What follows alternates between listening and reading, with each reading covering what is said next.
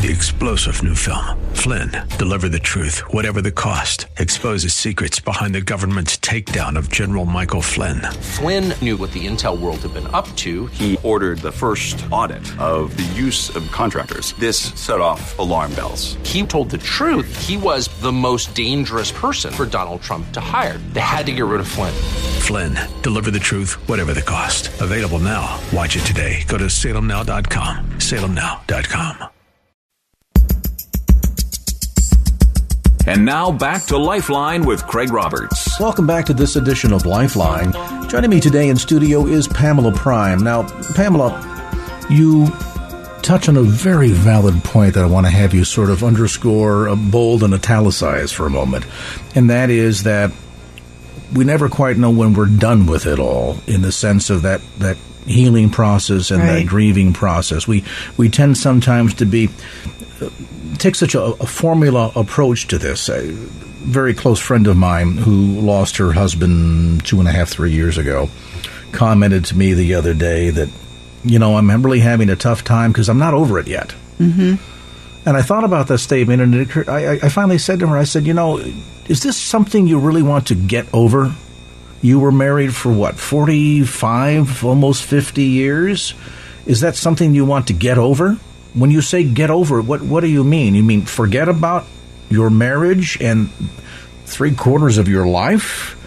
Are you saying that you want to forget all of the pain? And maybe part of the problem here is that our approach to pain is to avoid it or to be anesthetized from it instead of growing through it. And it seems like what you discovered is walking through Scripture, you realize that this was a process that we don't go around, but we have to go through, and that we can actually grow through that pain, and that that process is not necessarily something that's instantaneous, like you know, a cup of cold water in the microwave, and thirty seconds later you got boiling water. That it might be a lifetime. Absolutely. I think our life is spent um, growing and maturing in our spirituality and our awareness of who we are and who God is and how we are in relationship. You know, I, I, I really think that to understand that we are God's beloved, we have to walk the path. We can't, we just don't, uh, I don't know, there's some way, and I don't, I don't like to use the word we earn the awareness of we are God's beloved, but we certainly have to reach deep into our souls to experience that's who we are. And if we have blocks there because we haven't felt the pain or the anger or the fear, then we aren't going to get to that place of joy and wonder and acceptance of God's love. Pamela Prime is with us today. The book, When the Moon is Dark, We Can See the Stars. Part of this challenge of managing pain and grief and loss it tends to have a bit of family legacy or history to it, doesn't it? At one point in the book, you talk about um, sort of that history of having grown up and then later on in life carrying on that sense of that, you know, we don't trust, we don't feel, we don't tell.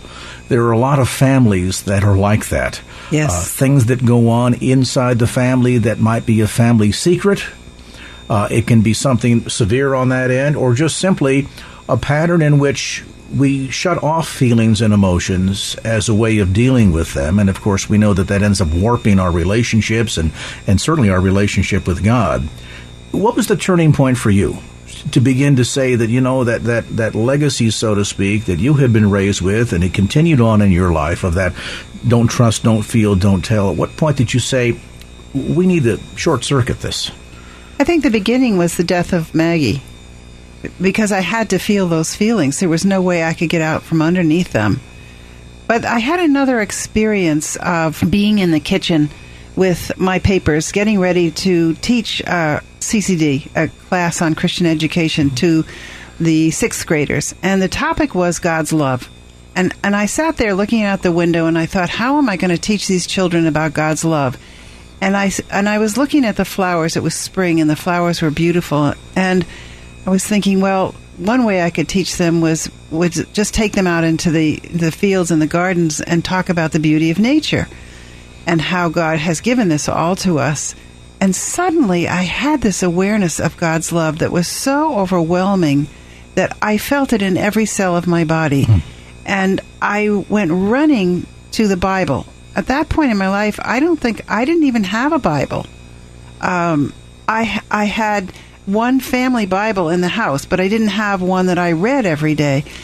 And I grabbed this family Bible and I started poring through it because I wanted to know who this God was that was loving me beyond anything I could possibly ever imagine. And I knew at that point that it wasn't just me, that it was everyone and everything in creation, that this love was just beyond anything that I possibly had ever experienced Our before. eyes sometimes get blinded to that, like the proverbial horse with the blinders on. We see down, just down that narrow Yeah. tunnel of the road ahead of us. And you know, you would think of the example that you'd say, how do we demonstrate God's love when there's so much pain in the earth and there's so much suffering? And Exactly. to try to explain to a young child who could, as you're talking about God is love and what we see demonstrated of God's love through the sacrifice of his son in Scripture, who couldn't readily raise a hand and say, but wait a minute. How do you explain away the fact that my daddy was killed in the war, Mm-hmm. or mommy and daddy are no longer married, or you know whatever a child might bring up as the pain that they're they're dealing with, and to to be able to see that God's love transcends all of that, Yes. and that He loves us through those painful experiences. walks with us, carries us. I mean, tears with us. And uh, I, I think sometimes we focus so much on what's wrong that we forget about focusing on what's exquisite and on, on God. do we have to work hard? That passage in Scripture comes to mind labor to enter into his rest. Do we have to work hard to labor into experiencing his joy? And I ask that question because some people may just want to plop themselves down in a room and say, okay, God, make it all happen. Yes. This is a journey, isn't it? it definitely is a journey. You I mean, talk that- in the book about praying and fasting Mm-hmm. and reading, and you even went back to school. You were studying uh, theology with the Jesuits. Yes. There's some effort at this, isn't there? Well, there is an effort, but there's also uh, there's also the experience of God causing that effort.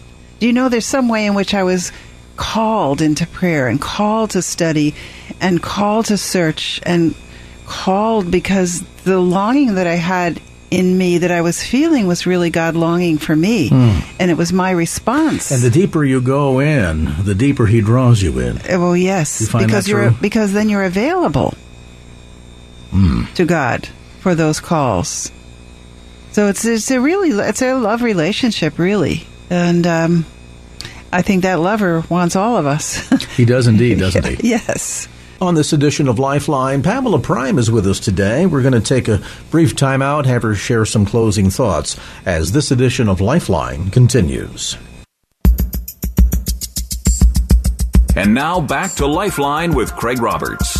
Welcome back to this edition of Lifeline. Joining me today in studio is Pamela Prime, author of When the Moon is Dark, We Can See the Stars. So, Pamela, as we were talking just before the break, there is a longing of God's creation for Him.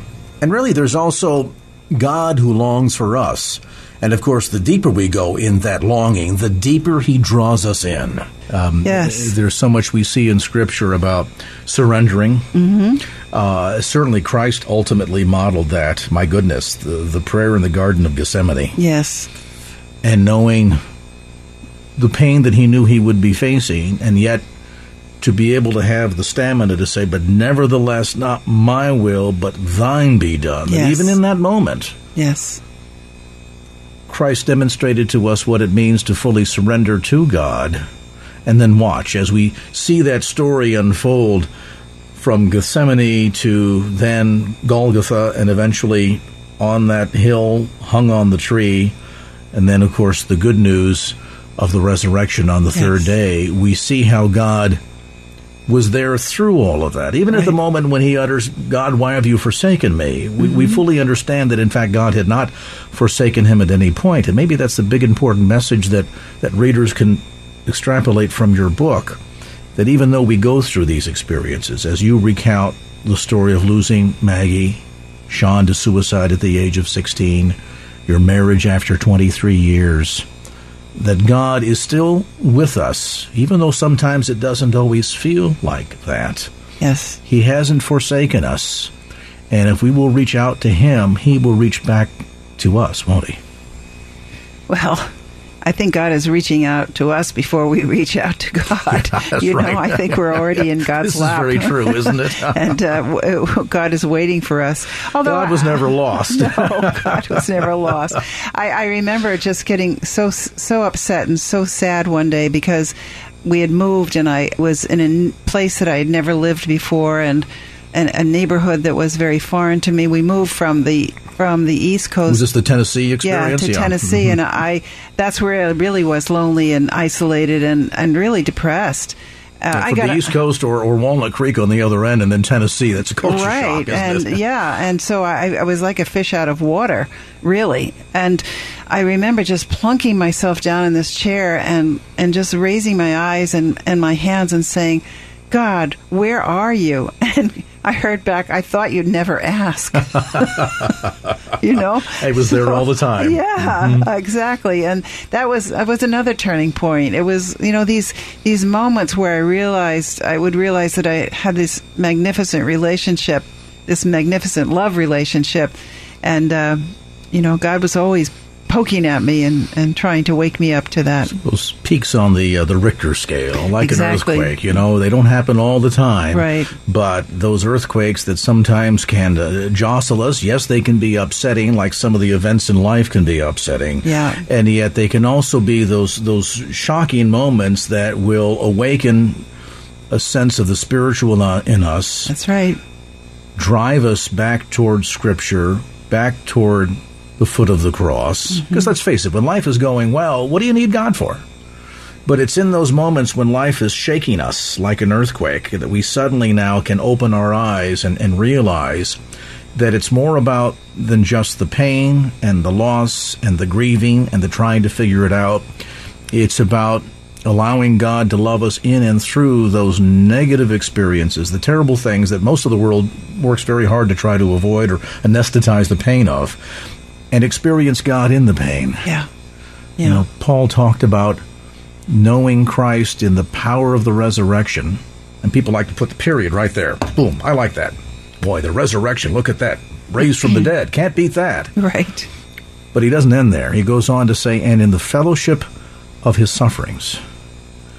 And we, we like that power of the resurrection part, but getting to know Christ in the fellowship of his sufferings and realizing, as you mentioned earlier, that he knows, he can relate, he knows what we're going through. exactly And in and through that, then we can find that sense of, of peace and comfort that surpasses all understanding. yes yeah And that certainly has been your experience, hasn't it? It really has been my experience, and that's really why I wrote the book because I feel very blessed. I I find now, I mean, I don't know what's going to happen tomorrow, but majority of my prayer is a prayer of gratitude uh, because of my life. I just feel deeply blessed. I have a beautiful marriage and live in a beautiful part of the world, and I don't know. God is just blessing me.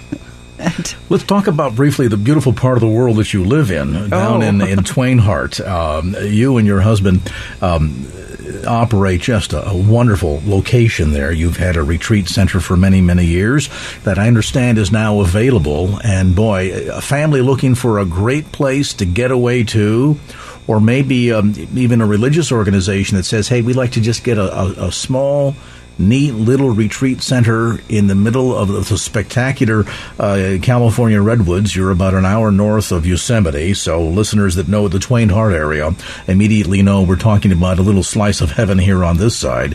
Um, you've got a beautiful piece of property there. Tell us a bit about it.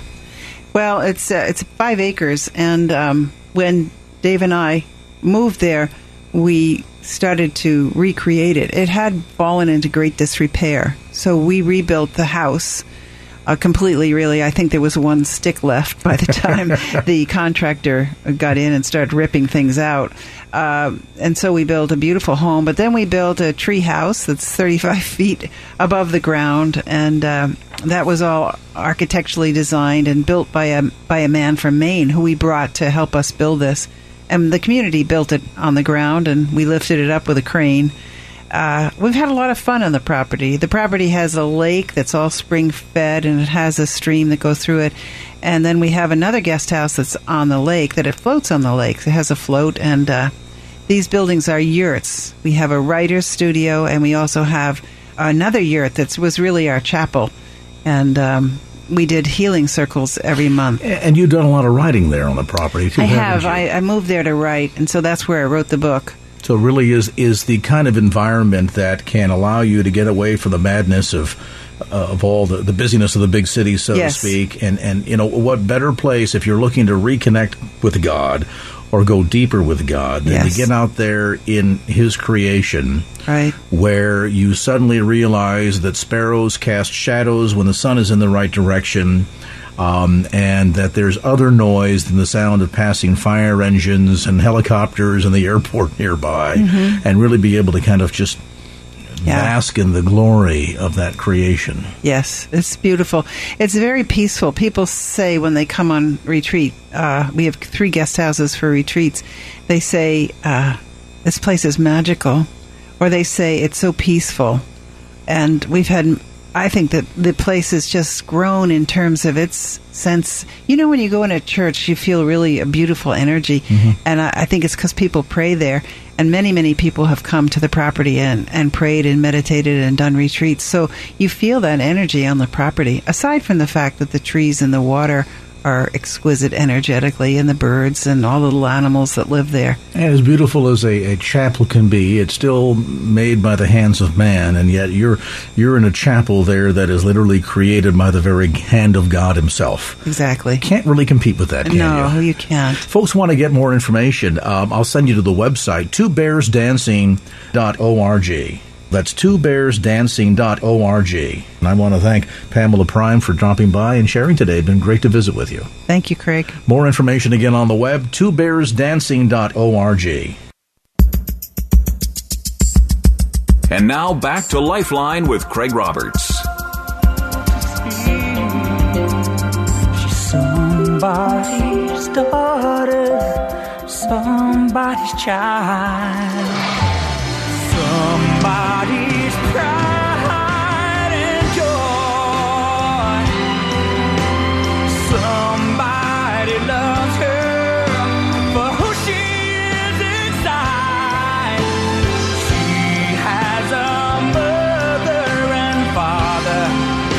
She's somebody's daughter. She is somebody's daughter. You know, I don't think we ever think of the issue of pornography in that fashion. Typically, it's an unknown face without a name, somebody that doesn't seem to be connected in any level toward reality, and, and as a result, the purveyors of this, uh, those who are making huge amounts of money uh, at the distribution, publication, and distribution of pornography, really don't think about the impact, and yet it has a significant impact, and not only on the lives of, of those who are consuming the material, but those who are participating in it from an economic standpoint. Steve Siller joins us on the program. Program. He is founder of Music for the Soul and executive producer of uh, part of the song you just heard there a moment ago, uh, highlighted um, Somebody's Daughter. And Steve, thanks so much for taking time to be with us tonight. Craig, it's my pleasure. Thanks for having me.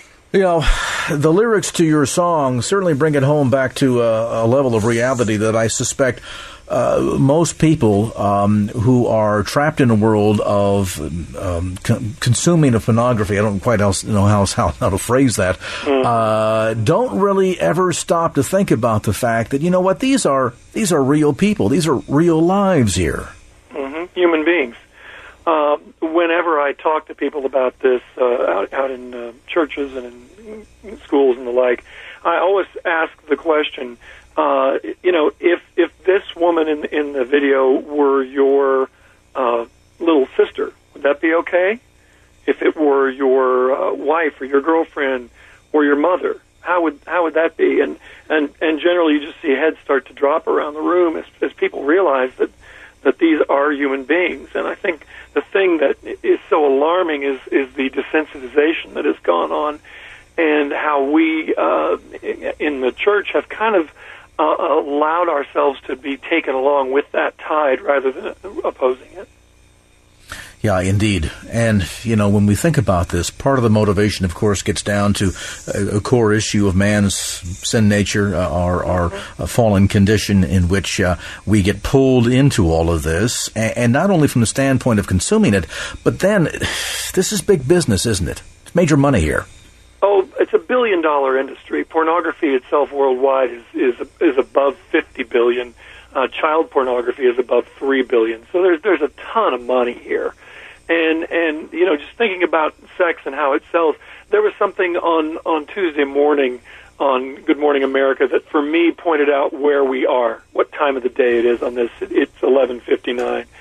Uh, the new uh, Britney Spears album has just come out, and they did a 15 minute piece celebrating her career.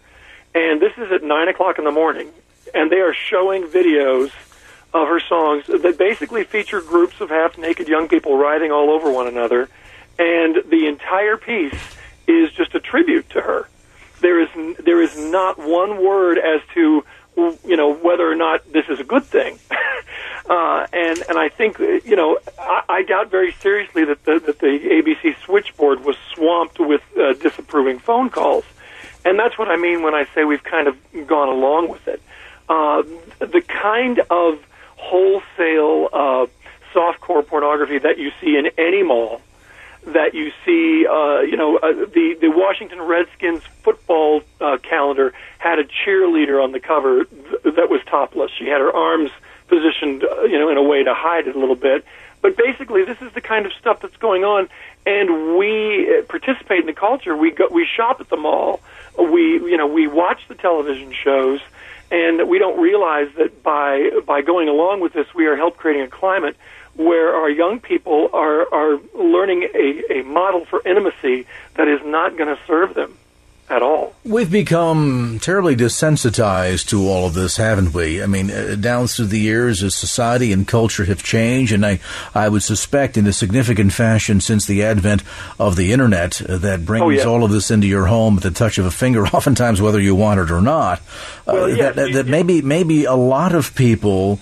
Good, decent people, uh, people that recognize that, that there is damage and injury that's suffered here uh, when you engage in this kind of behavior on both ends of the perspective, um, have finally maybe just kind of what thrown in the towel, Steve, and figured, you know what, this thing has become so big, so out of control, so behemoth that it's hardly worth not even fighting anymore because it seems as if you're fighting a losing battle. Well, I've actually heard some Christians say that, and and it really breaks my heart because my feeling is you you wouldn't let your children go out and play in the front yard without teaching them to hold hands and and look both ways before they cross the street. And yet, day after day after day, we equip our our young people with devices that access this material, and not even just access it, that that allow them to create their own uh, material. I mean, that's happening as well now, and we are, you know, we are not equipping our young people to to deal with the culture they're growing up in. Uh, and and I, I really want to make the point that that pornography is not about sex. Pornography is about uh, it's a fantasy experience. You, you know, you, you you cut off the, the power and the screen goes blank. Uh, this is about using a fantasy experience and and using people because you're taking something from those people in in the uh, in the video or the magazine or whatever. You're taking something from from them without giving anything back. And I think that's what's so dangerous about it. It, it creates a false model of intimacy.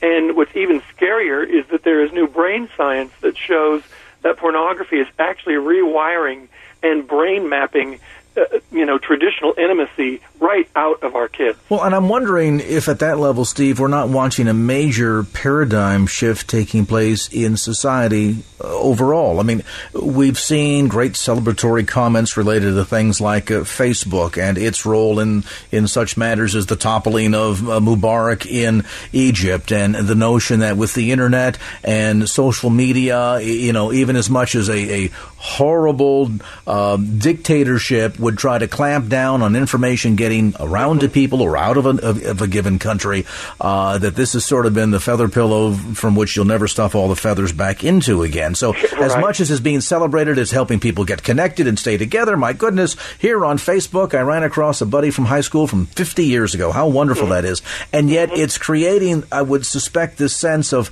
of not just false intimacy, but these walls where all of a sudden now levels at which in normative relationships, in mm-hmm. historically normal relationships, relationships, uh, it, it just it's, it's shifted the terms of engagement. It, it has, and and and Facebook and and the internet and all the technologies uh, of themselves, they're not evil. It, it is always a matter of how we're going to use those technologies. And you're right; those technologies can be used for good. And and I mean, here we are talking on the radio and, and sharing this message.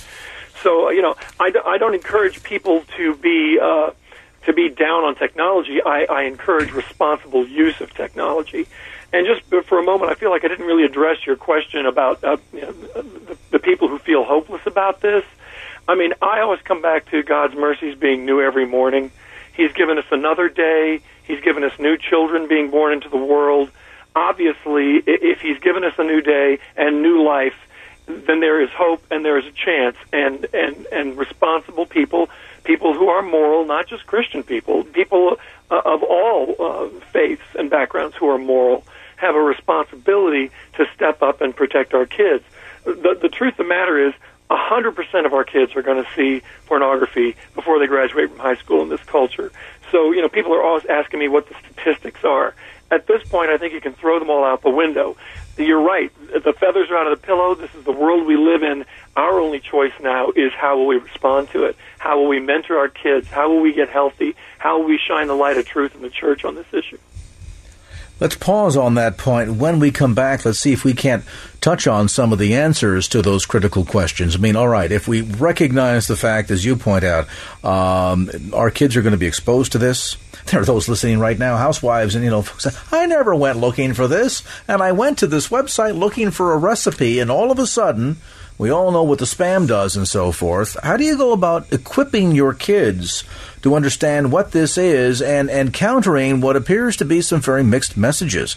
I mean, mom and dad and the church are all saying that this is not good, not healthy, um, is going to be potentially ruinous to your ability to carry on a healthy, proper relationship, and yet if it's so bad, why is it so prevalent? We'll answer that question as well. Steve Siller, my guest, founder of Music for the Soul, executive producer of Somebody's Daughter. We're talking today about um, a recent uh, Harvard Crimson article on pornographic pornography uh, and the question of ethics and uh, how addiction to pornography can be so ruinous to so many aspects of normal living. Back to more of our conversation as Lifeline continues. And now back to Lifeline with Craig Roberts. Heaven's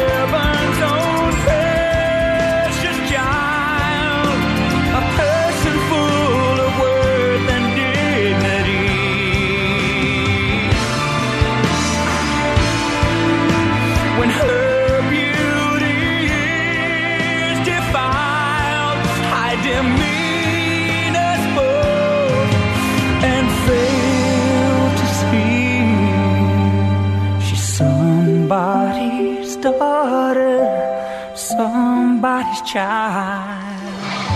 Our conversation with Steve Siller, who is, by the way, the executive producer of the uh, highlight of the tune you just heard a moment ago, Somebody's Daughter. We're talking about the impact of pornography and the challenges that we face in trying to bring balance to this topic. I mean, it was challenging 30, 40, 50 years ago with the advent of, of, certain publications out there, you know, the, the Hugh Hefners of the world, uh, uh, Larry Flynts and those. Uh, now, with the advent of the World Wide Web, it's impossible to control it. And as Steve points out, parents face the fact your children, like it or not, will be exposed to pornography.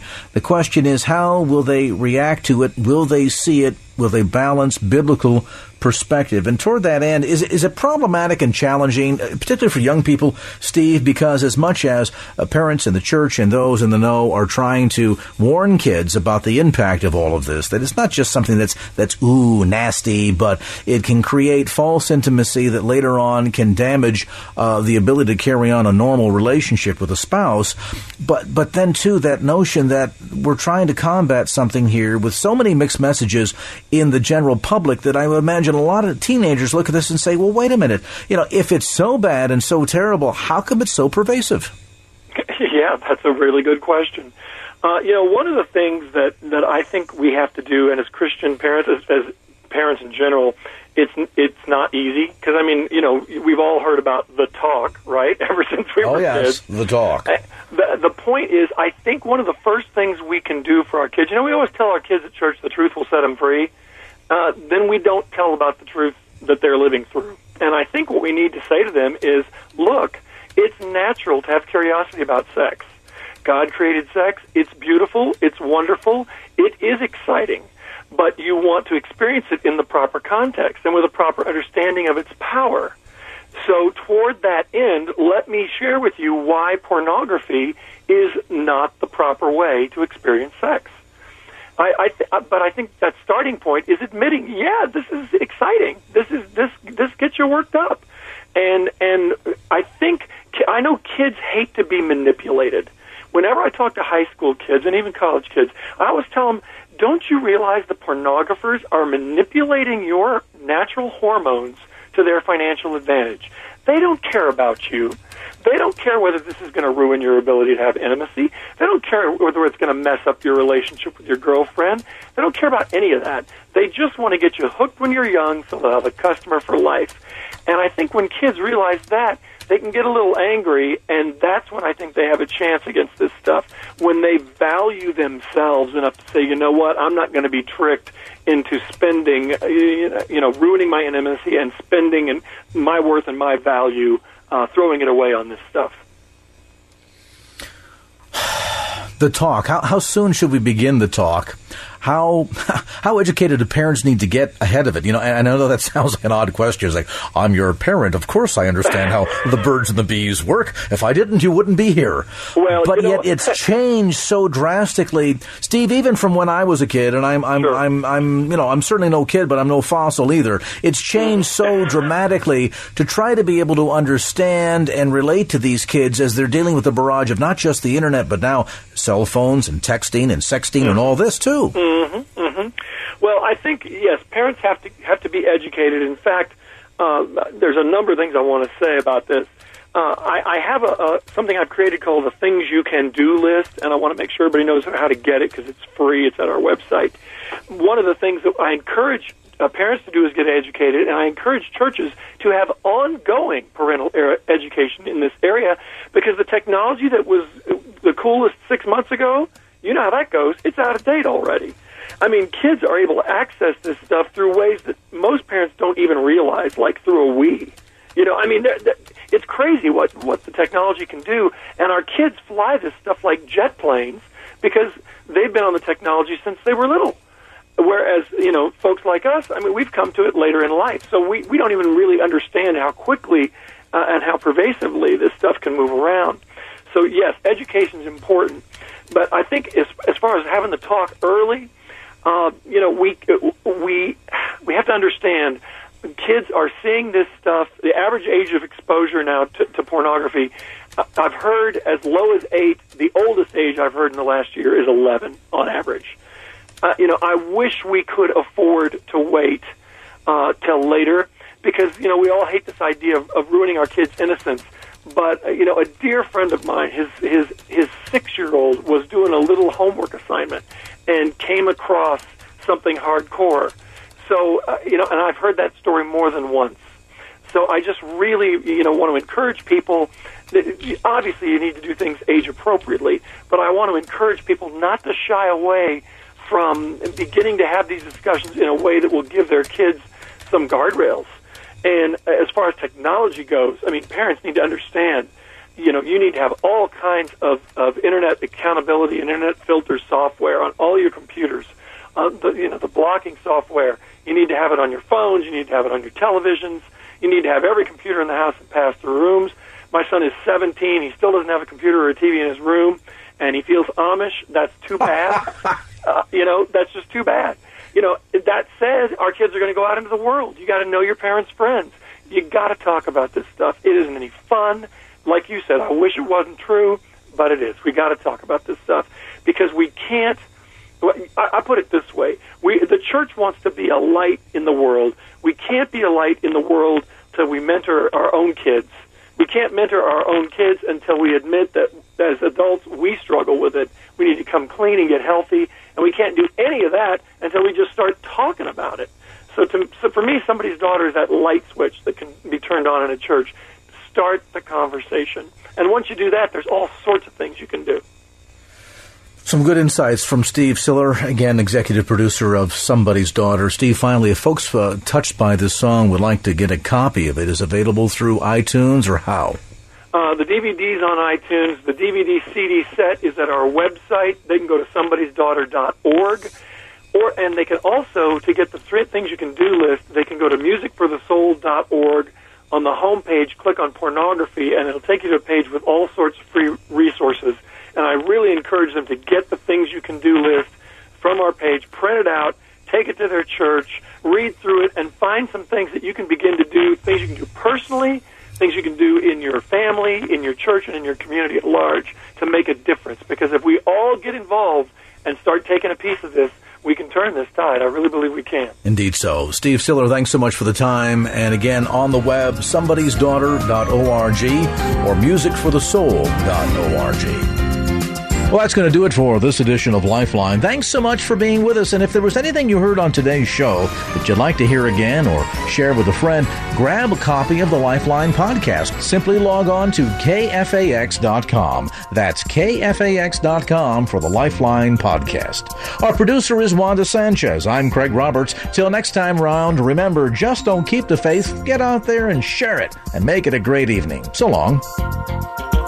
Opinions expressed in the preceding program do not necessarily represent the views of the ownership, staff, or management of KFAX. Copyright Salem Communications, all rights reserved.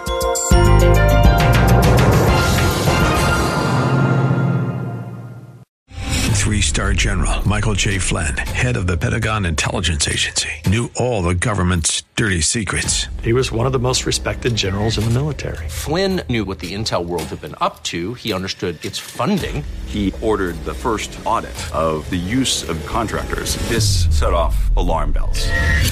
The explosive new documentary, Flynn, Deliver the Truth, Whatever the Cost, uncovers the facts behind this scandal. Flynn told the truth. He was the most dangerous person for Donald Trump to hire. I find out the worst enemy that I'm going to face in my life is right here in America. They took my assessment and they wanted me to change it. And I was like, I'm not changing it. They had to get rid of Flynn.